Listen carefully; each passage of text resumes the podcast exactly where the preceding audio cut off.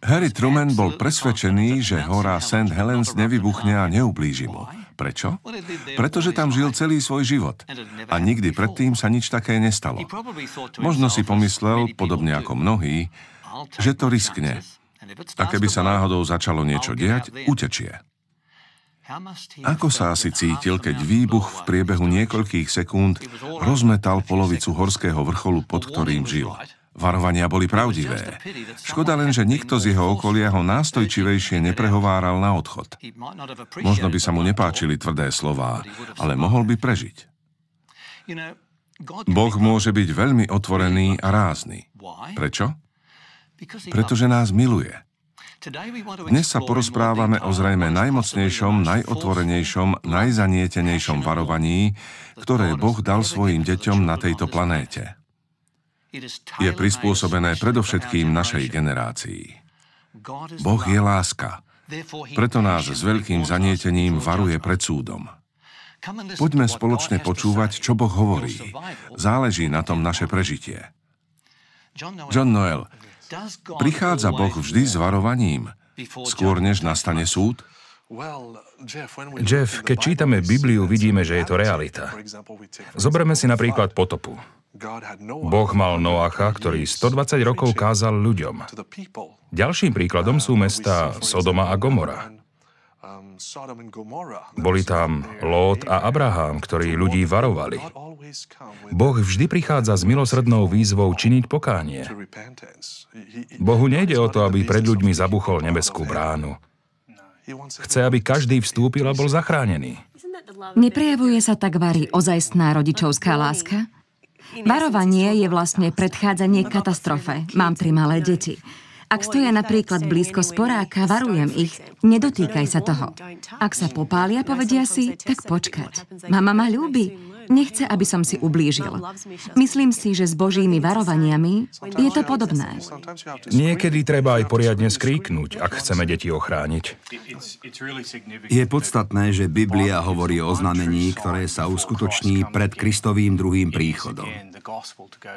Je ním evanílium kázané celému svetu. Súvisí teda s ľuďmi. Text je u Matúša v 24. kapitole vo verši 14. Spomína sa tu mnoho takých znamení, ale jedno skutočne hovorí o tom, aký je Boh. Boh túži, aby dobrá správa a posolstvo o spasení zazneli na celom svete. Matúš 24.14 a toto evanílium o kráľovstve sa bude hlásať po celom svete, na svedectvo všetkým národom. A potom príde koniec. Bohu nejde o pohromy a katastrofy, ide mu o ľudí, o to, aby sa pripravili. To nám ukazuje, aký je. Jeho varovanie je založené na láske. Spomínam si, že keď som prvýkrát čítal Bibliu, mojím najväčším objavom bolo, že Boh stojí na mojej strane. Nie proti mne. Božím zámerom je priviesť ľudí do neba. Je to tak? Nie brániť im v tom. Keď to pochopíme, zmení to naše uvažovanie o Bohu. Presne tak. Je dobré vnímať podstatu ospravedlnenia a spasenia. Nie sú to len prázdne slova. Ľudia, ktorí toho veľa z Biblie nečítali, možno niektoré veci nechápu. Je tu však evanielium, dobrá správa určená celému svetu, že jedného dňa nebudú choroby, plač ani bolesť. To je Boží plán pre nás a je to posledné znamenie. Nie je to úžasné? Presne tak. Daniel, v knihe Zjavenie sú aj varovania, však? Áno, dokonca tri. Povieš nám o nich? Isté. V zjavení 14. kapitole sme už čítali o varovaní, ktoré Boh dáva prostredníctvom troch anielov. Verše 6 a 7 hovoria. Potom som videl iného aniela letieť stredom neba. Mal väčšné evanielium, aby ho ohlasoval obyvateľom zeme, každému národu, kmeniu, jazyku a ľudu volal mohutným hlasom.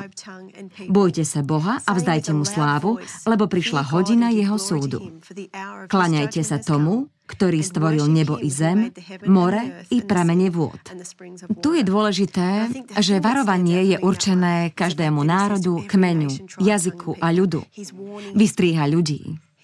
Vyzýva ich uctievať Boha, lebo niečo sa blíži. Chcem vás zachrániť, pretože vás milujem. Súvisí to s tým, čo si povedala. To áno. Povedal to Ježiš. A Ján to tu umocňuje. Áno. A tieto varovania, z ktorých si práve čítala, sú postupne čoraz vážnejšie. Boh však začína nádherným obrazom toho, že jeho varovanie je určené celému svetu. Všetkým ľuďom zo všetkých svetadielov, národov a jazykových skupín. Je to evanielium ponuky záchrany určené každému. To je pre mňa Boh, ktorého milujem. Túži, aby sa ľudia pripravili. Je to posolstvo obnovy. A ponúkajú v prvom rade mne. Boh túži, aby ľudia mohli znovu odzrkadľovať jeho obraz. A aby nikto nemusel byť zatratený. Evangelium je určené každému národu, kmeňu, jazyku a ľudu. A zaznieva mocným hlasom. Takže toto varovanie určite neodznie niekde v záhradke pri dome. Je totiž určené všetkým národom, každému človeku. Je to naozaj niečo veľké a dôležité. Justin, chcem sa opýtať na pomerne častý jav. Ľudí niekedy odradí od štúdia zjavenia množstvo rôznych symbolov v tejto knihe. Na čo je to vlastne dobré? Napríklad anieli. Prečo sú nositelia týchto posolstiev vyjadrení symbolom troch anielov? To je dobrá otázka. V zjavení je množstvo rôznych obrazov. Boh však cirkvi niečo ukazuje a chce, aby to cirkev pochopila a podelila sa o to so svetom. Na jednej strane sú tu nepriatelia Božieho zámeru, na strane druhej Boh, ktorého cieľom je obnoviť a odhaliť pravdu, ako ukazuje kontext 7. verša. V zjavení sú symboly použité z viacerých dôvodov. Ten hlavný je, že Ján sa pokúša zachytiť nebeskú realitu a vypovedať, čo videl a počul. Často mu nestačia slová, preto vyjadruje tieto pravdy symbolmi, ktoré čitatelia Biblie poznajú. Všetky symboly sa dajú pomocou Biblie pochopiť a vysvetliť. Bohu nejde o to, aby nás zmiatol. Pre ľudí, ktorí nemajú písmo a nezaoberajú sa Bibliou, zostáva jej posolstvo tajomstvom. Táto situácia nám pripomína, že sme uprostred konfliktu a že v pozadí nestojí len Boh. Keď sa o Boha nezaujímame, je nám skryté aj posolstvo Biblie. Tiež si to myslím. Obrazy, ktoré prichádzajú s vysvetlením, nám pomáhajú pochopiť a zároveň si zapamätať podstatu posolstva. V akej si skratke? Áno, už samotné slovo aniel znamená posol. Áno. Áno, obrazne. John Noel v tom prvom posolstve určenom každému národu, kmeňu, jazyku a ľudu sa hovorí, že prišla hodina Božieho súdu. Chcem byť úprimný, keď niekto prvýkrát počuje o Božom súde, väčšinou ho naplní strach z Boha. Čo je to za súd? Prečo je tento súd súčasťou Evanielia? Skôr, než sa k tomu dostanem, chcel by som pripomenúť tú časť posolstva prvého aniela, ktorá hovorí Bojte sa Boha a vzdajte mu slávu, lebo prišla hodina jeho súdu. Som presvedčený, že posolstvo prvého aniela je pozvaním pre všetkých ľudí obrátiť sa k Bohu. Vzťah s Bohom je zmyslom nášho bytia. Boli sme stvorení, aby bol náš život oslavou Boha a aj teraz existujeme len vďaka Nemu. Ľudia vinou Satana stratili zo zreteľa nádherného, milujúceho Boha. Pozvanie prvého aniela hovorí o obrátení sa k Bohu, o oslave Boha, o tom, aby sme naplnili Boží zámer a stali sa jeho svetlom v tomto svete. A tak, ako si hovoril, nastane hodina jeho súdu. Pokiaľ ide o súd, často uvažujem, či vieme, že sme boli očistení, že sme pred Bohom bez viny. A jediné, čo treba, je ísť na súd, lebo tam sa ukáže, či sme očistení a bez viny. A čím skôr sa na súd dostanem, tým väčšie šťastie budem prežívať. Preto je súd v Biblii vykreslený ako dobrá správa. V tomto veľkom vesmírnom spore medzi dobrom a zlom napokon dobro zvíťazí. A čím skôr nastane súd, tým lepšie to bude. Preto je to dobrá správa. Nastoliť spravodlivosť. Áno. A ja som presvedčený, že na pochopenie posol posolstva prvého aniela je dôležitý kontext, v ktorom zaznieva. Ako vyzerá svet, do ktorého znie toto posledné posolstvo? Ľudia nerešpektujú Boha a nevzdávajú mu úctu. Vo zvyšku 7. verša sa hovorí Klaňajte sa tomu, ktorý stvoril nebo i zem, more i pramene vôd. V knihe Zjavenie sa nikdy priamo necituje stará zmluva. Slová zo 7. verša nás vedú priamo do desatora, teda do knihy Exodus, 20. kapitoly, verše 8 až 11. Je tam zapísaný text 4. prikázania, ktoré sa dnes zanedbáva. To nás privádza k myšlienke, že Boh obnovuje nielen človeka, ale aj pravdu. Pravdu o tom, že máme Boha milovať, rešpektovať a brať ho vážne. Čo konkrétne hovorí štvrté prikázanie? Hovorí o sobote. Mnohí ho dnes považujú za nedôležité a bezcenné, hoci je naopak veľmi dôležité a potrebné. Justin, páči sa mi, čo si práve povedal, pretože uctievanie Boha je priamo v srdci štvrtého prikázania, kde sa hovorí Klaňajte sa tomu, ktorý stvoril nebo i zem, more i pramene vôd. Je tu zdôraznený Boh ako stvoriteľ. Daniel, spomínala si tri posolstvá. Zatiaľ sme sa stručne venovali len jednému. Čo je podstatou druhého posolstva? Pozrime sa teda na druhé posolstvo. Boh svoje vyjadrenie často opakuje. Vyzýva nás, aby sme ho počúvali. Nechce, aby sme museli prechádzať rôznymi utrpeniami. Biblia hovorí, za ním nasledoval iný, druhý aniel, ktorý volal Padol. Padol ten veľký Babylon, ktorý opájal všetky národy vínom, vášne svojho smilstva. Všimnite si Babylon. Keď o ňom čítame v Biblii, privedie nás to k babylonskej veži a k mestu Bábel, teda k ľuďom, ktorí si chceli vo svojej píche urobiť meno. Boh vtedy zmiatol ich jazyky. Názov Babylon, respektíve Bábel, znamená doslova chaos, zmetok. V knihe Zjavenie sa Babylon spomína prvýkrát práve na tomto mieste. Či už ste patrili k prvým kresťanom, alebo ste kresťanom dnes, len čo si prečítame o Babylone, ocitneme sa v starej zmluve. Babylon je vždy vykreslený ako nepriateľ Božieho ľudu. Symbolizuje zmetok, skazenosť a znovu nás vedie k zápasu medzi dobrom a zlom. Boh prichádza s dobrou správou. Chce obnoviť ľudí, chce nás pozdvihnúť, urobiť lepšími. Chce obnoviť pravdu, ktorá bola zabudnutá a zanedbaná. A znova a znova nás upozorňuje na klam a zvod, ktoré zahaľuje do symbolov, v tomto prípade do symbolov Babylona. Klamstvo Babylona vidíme už v tom, že opájal všetky národy vínom vášne svojho smilstva. Prečo smilstva? Hľadal som odpoveď a zdá sa, táto mocnosť prekrútila pravdu. Smilstvo je vlastne neverou, nemorálnosťou. Aby sme boli úprimní, je to niekto, s kým by sme nemali mať pohľadný styk. Áno, to je presný význam. Ide teda o systém, ktorý mal priniesť pravdu, ale na nešťastie prišiel s ústupkami a zmenami a opájal celý svet svojimi klamstvami a tak viedol ľudí do záhuby. Máme teda dočinenia s podvodom a klamstvom. Boh prináša väčšné posolstvo a záchranný plán. Ale Babylon prichádza na miesto pravdy s podvrhmi a s klamstvom. S prekrútenou pravdou, ktorá nakoniec vedie k smrti. Zaujímavé je aj použitie slova víno. Keď káže Ježiš, hovorí, že má nové víno v nových kožiach. Neznamená to, že rozdáva víno, ale že svoje evanielium považuje za nové víno, ktoré musí byť naliaté do nových kožených vakov. Babylon má však svoj vlastný kalich vína a jeho falošné náuky prenikli do celého sveta. Justin, hovoríš teda, že v prípade Babylonu ide vlastne o náboženský systém? Jednoznačne. A ako uvidíme ďalej, podstatou týchto posolstiev je uctievanie. Komu sa klániam? Nejde o to, kam chodím do kostola. Ide o celý môj život. Koho poslúcham, komu sa podriadujem. Babylon sa usiluje pripraviť Boha o skutočné uctievanie, prekrútiť pravdy písma a zviesť ľudí.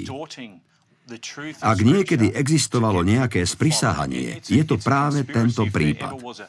Boh podhrnul oponu a hovorí nám o tomto komplote, ktorý sa odohráva všade okolo nás. Ak nezostaneme verní Božiemu slovu, potom nebudeme v bezpečí. Keď sa pozrieme na celé posolstvo druhého aniela, keď vidíme, že padol Babylon, veľké mesto, ktoré bolo plné zmetku a opíjalo všetky národy vínom svojho vášnivého smilstva, Boh hovorí, pozrite na tú skazenosť a hriech. Skoncujem s tým. Choďte odtiaľ preč. Presne tak. Daniel, na tom, čo si čítala, je zaujímavé aj to, že sa to týka celého sveta. Justin, náboženský systém, o ktorom hovoríš, nakazil celý svet. Nie je to niečo lokálne, tu alebo tam. Ide o celosvetové sprisahanie. Áno, je to tak. Všetky národy. Boh má teda posolstvo pre všetkých obyvateľov Zeme. V prvom aj druhom posolstve sa hovorí o všetkých národoch. Toto hrozivé učenie sa teda bude týkať všetkých ľudí na celom svete. To je veľmi vážna vec, nedá sa to prehliadať. Je to vážna vec, vážne varovanie. Všetko, o čom hovoríme, je otázkou života a smrti. Práve preto potrebujeme všetky tie varovania, ktoré sa ľuďom zdajú desivé. Sú desivé, ale môže za to Boží nepriateľ a jeho klamstvá a podvody. Boh Biblie nás nechce ani zničiť, ani potrestať a ani odsúdiť. Túži nás zachrániť. A práve to je posolstvom knihy Zjavenie. Daniel, hovorila si o troch posolstvách. Zatiaľ sme sa venovali dvom. Dve za nami, jedno pred nami. Aké je to tretie?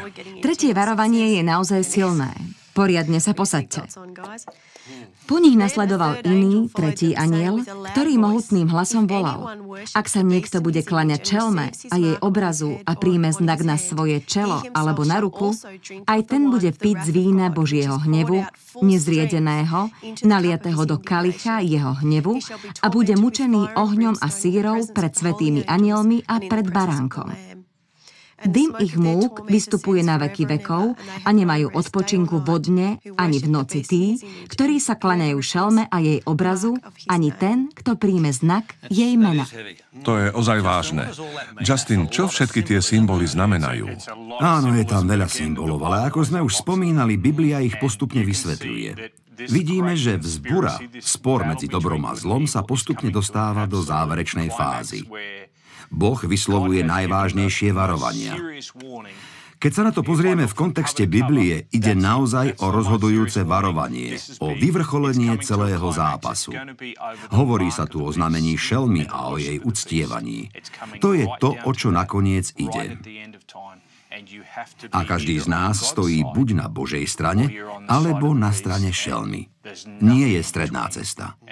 Práve preto Boh vyslovuje také vážne varovanie. Každý z týchto symbolov znamená niečo veľmi konkrétne. Boh nás chcel informovať, aby sme sa mohli pripraviť a neboli oklamaní. Justin, keď si to ľudia čítajú, môže im pritom napadnúť otázka, toto je milujúci Boh? Oheň na veky vekov? Môžeš to trocha vysvetliť? Myslím si, že Božím zámerom bolo poukázať nám na trvalé dôsledky našich rozhodnutí. Neverím v Boha, ktorý by ľudí do nekonečna týral. Ukazuje však, že keď sa postavíme na stranu zla a keď v čase veľkej krízy urobíme určité rozhodnutia, potom už nie cesty späť. Mimochodom, dnes ešte nikto nemá znamenie šelmy. Posolstvo tretieho aniela ukazuje na niečo, čo prichádza. Je to veľký zápas o to, koho uctievame. V deň, keď nastane táto kríza, budú dôsledky našich rozhodnutí trvalé. Aj spomínané zničenie bude trvalé. Bez možnosti návratu nie je žiadna druhá šanca. Preto chce, aby sme sa rozhodli už dnes. Musím sa priznať, že som bol kresťanom veľmi dlho a chodil som do kostola, ale nikdy som nepočul o znamení šelmy. Keď som o tom prvýkrát čítal v Biblii, úplne ma to umráčilo a prevalcovalo. Uvedomujem si, aké dôležité je osobné štúdium Biblie. John Noel, prečo je otázka uctievania taká dôležitá? Áno, keď čítame Bibliu, vidíme, že otázka uctievania stojí v centre veľkého sporu. Uctievanie rieši otázku, komu patrí moje srdce? Komu som verný? Nejde o to, čo vyznávam ústami, ale komu slúžim svojim srdcom. Som presvedčený, že pri vyvrcholení veľkého sporu pôjde práve o to. To je hlavná téma, ktorú rieši kniha Zjavenie. Koho uctievam? Komu patrí moje srdce? A celé sa to sústreďuje na prikázanie súvisiace s uctievaním. Keď sa pozriem na desatoro, ide práve o sobotu však. Práve preto je pre pochopenie celého kontextu také dôležité posolstvo prvého aniela v 7. verši, kde sa hovorí Bojte sa Boha a vzdajte mu slávu, lebo prišla hodina jeho súdu. Kláňajte sa tomu, ktorý stvoril nebo i zem, more i pramene vôd. Uctievanie sa bude sústreďovať práve na prikázanie o sobote. Môj postoj ukazuje, komu som verný. Tí, čo majú vzťah s Bohom, budú Boha uctievať zachovávaním jeho prikázaní. Vrátanie soboty. A šelma bude prezentovať svoje falošné prikázanie, ktoré bude súvisieť s falošným dňom uctievania. Daniel, keď si čítala posolstvo tretieho aniela, vynechala si posledný 12. verš, ktorý sa týka tejto témy. Naozaj? Ó, nie, nechcela som nič vynechať. Dobre, mohla by si dokončiť to tretie posolstvo? Samozrejme, určite vás neukrátim. To najlepšie si nechala nakoniec. Dobre, tak poďme. Áno, to najlepšie je nakoniec. Takže verš 12 hovorí niečo nádherné. V tomto je trpezlivosť svetých, ktorí zachovávajú Božie prikázania a vieru v Ježiša. A prečítam aj 13. Potom som počul hlas neba, ktorý hovoril, napíš, blahoslavení sú mŕtvi, ktorí odteraz umierajú v pánovi. Áno, hovorí duch, nech si odpočinú od svojich námach, lebo ich skutky idú s nimi. Justin, pri čítaní týchto veršov ma veľmi zaujíma tvoj pohľad. Na jednej strane je tu teda skupina tých, čo príjmu znamenie šelmy. A potom je tu Boží ľud, verný Ježišovi a jeho prikázaniam. Je to tak. Boh o týchto verných hovorí, že nadovšetko milujú Ježiša a žijú podľa jeho prikázaní. A ako hovoril John Noel, týka sa to aj soboty. Preto je sobota taká dôležitá. Nie dôležitejšia, ale... Áno, nezabudnime, že náš rozhovor o posolstvách sa začal evaníliom. Je to otázka dobrej správy. Preto sa mi páči list Rimanom, kde sa evanielium predstavuje jasnejšie než kdekoľvek inde. A tesne pred druhým Ježišovým príchodom pôjde stále o rovnakú otázku, o otázku evanielia. V liste Rimanom v 6. kapitole Apoštol Pavol hovorí, čo teda? Máme azda hrešiť, pretože nie sme pod zákonom, ale pod milosťou? Určite nie. Nasleduje verš 16, ktorý vysvetľuje, o čo ide v zjavení 14. Pavol píše, či neviete, že ak sa niekomu oddávate za poslušných otrokov, ste otrokmi toho, koho poslúchate. Buď otrokmi hriechu, ktorý vedie k smrti, alebo otrokmi poslušnosti, ktorá vedie k spravodlivosti. Stretol som mnohých, čo o sebe tvrdili, že sú kresťanmi, alebo že nasledujú Boha, ale vlastne ho ignorovali. Apoštol Pavol hovorí, že v skutočnosti patríme tomu, koho poslúchame. A o čo ide v zjavení 14? Verní zachovávajú Božie prikázania. Nie však preto, že sú zákonníci a chcú si zaslúžiť miesto v nebi. Božie prikázania zachovávajú, pretože boli zachránení baránkovou krvou. Patria Ježišovi a preto robia to, čo im hovorí. Som presvedčený, že keď hovoríme o zachovávaní soboty, nejde tak ani o deň, ale o vonkajšie znamenie vnútornej reality, že moje srdce patrí Ježišovi. Milujem ho a preto zachovávam jeho prikázania. Vrátanie soboty. Odhaluje to moje vnútro. Keď zhrnieme tri posolstvá, ktoré sme študovali, vychádza nám, že Boh vždy prichádza s varovaním skôr, než nastane súd. Tri posolstvá, o ktorých sa hovorí v zjavení 14, sú posolstvami o láske. Boh totiž nechce, aby sme zahynuli. Túži, aby boli ľudia zachránení. Chce, aby sme v tomto veľkom spore medzi dobrom a zlom, medzi Kristom a Satanom, pochopili rozdiel medzi pravdou a klamstvom. A ako sme už povedali, v tomto zápase nie sme len pozorovateľmi, ale priamými účastníkmi. Tretie posolstvo nás vyzýva, aby sa naša láska k Ježišovi prejavila našou vernosťou jemu a jeho prikázaniam. Nezachovávame ich preto, aby sme boli zachránení, ale preto, že Ježiša nadovšetko milujeme. Veľa som v tejto súvislosti uvažoval o texte z knihy Zjavenie, Nájdeme ho v 22. kapitole vo veršoch 6 a 7. Aniel mi potom povedal, toto sú verné a pravdivé slova, teda to, o čom sme hovorili, je spolahlivé a pravdivé. A pán, Boh prorockých duchov, poslal svojho aniela, aby svojim služobníkom ukázal, čo sa má čoskoro stať. Hľa, prídem čoskoro. Blahoslavený, kto zachováva prorocké slová tejto knihy. Ježiš nás vo svojej láske vyzýva, aby sme mu boli verní. Lebo kniha Zjavenie, ktorá má v Biblii mimoriadné miesto, prináša dôležité posolstvo pre posledné dni, v ktorých žijeme a ktoré predchádzajú Ježišovmu príchodu.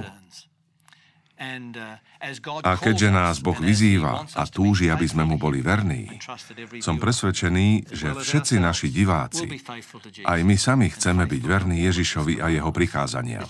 Skloňme sa k modlitbe. Náš nebeský Otče, ďakujem Ti za nádherné varovania, ktoré si nám dal. Nie preto, aby sme sa báli, ale preto, že nás miluješ. Ako keď rodič vidí bežať dieťa cez cestu a zakričí, aby ho zastavil. A rozumieme, že presne o to sa vo svojej láske snažíš. Nechceš, aby sme zahynuli. Prosím ťa, aby si nám pomohol prijať vo svojich srdciach Ježiša aj dnes, aby sme ťa nasledovali. A budeme čoraz viac srdcom poznávať Tvoju pravdu a čoraz lepšie rozumieť Tvojej láske, aby sme Ti boli čoraz viac verní. Prosím ťa o to v Ježišovom mene. Amen.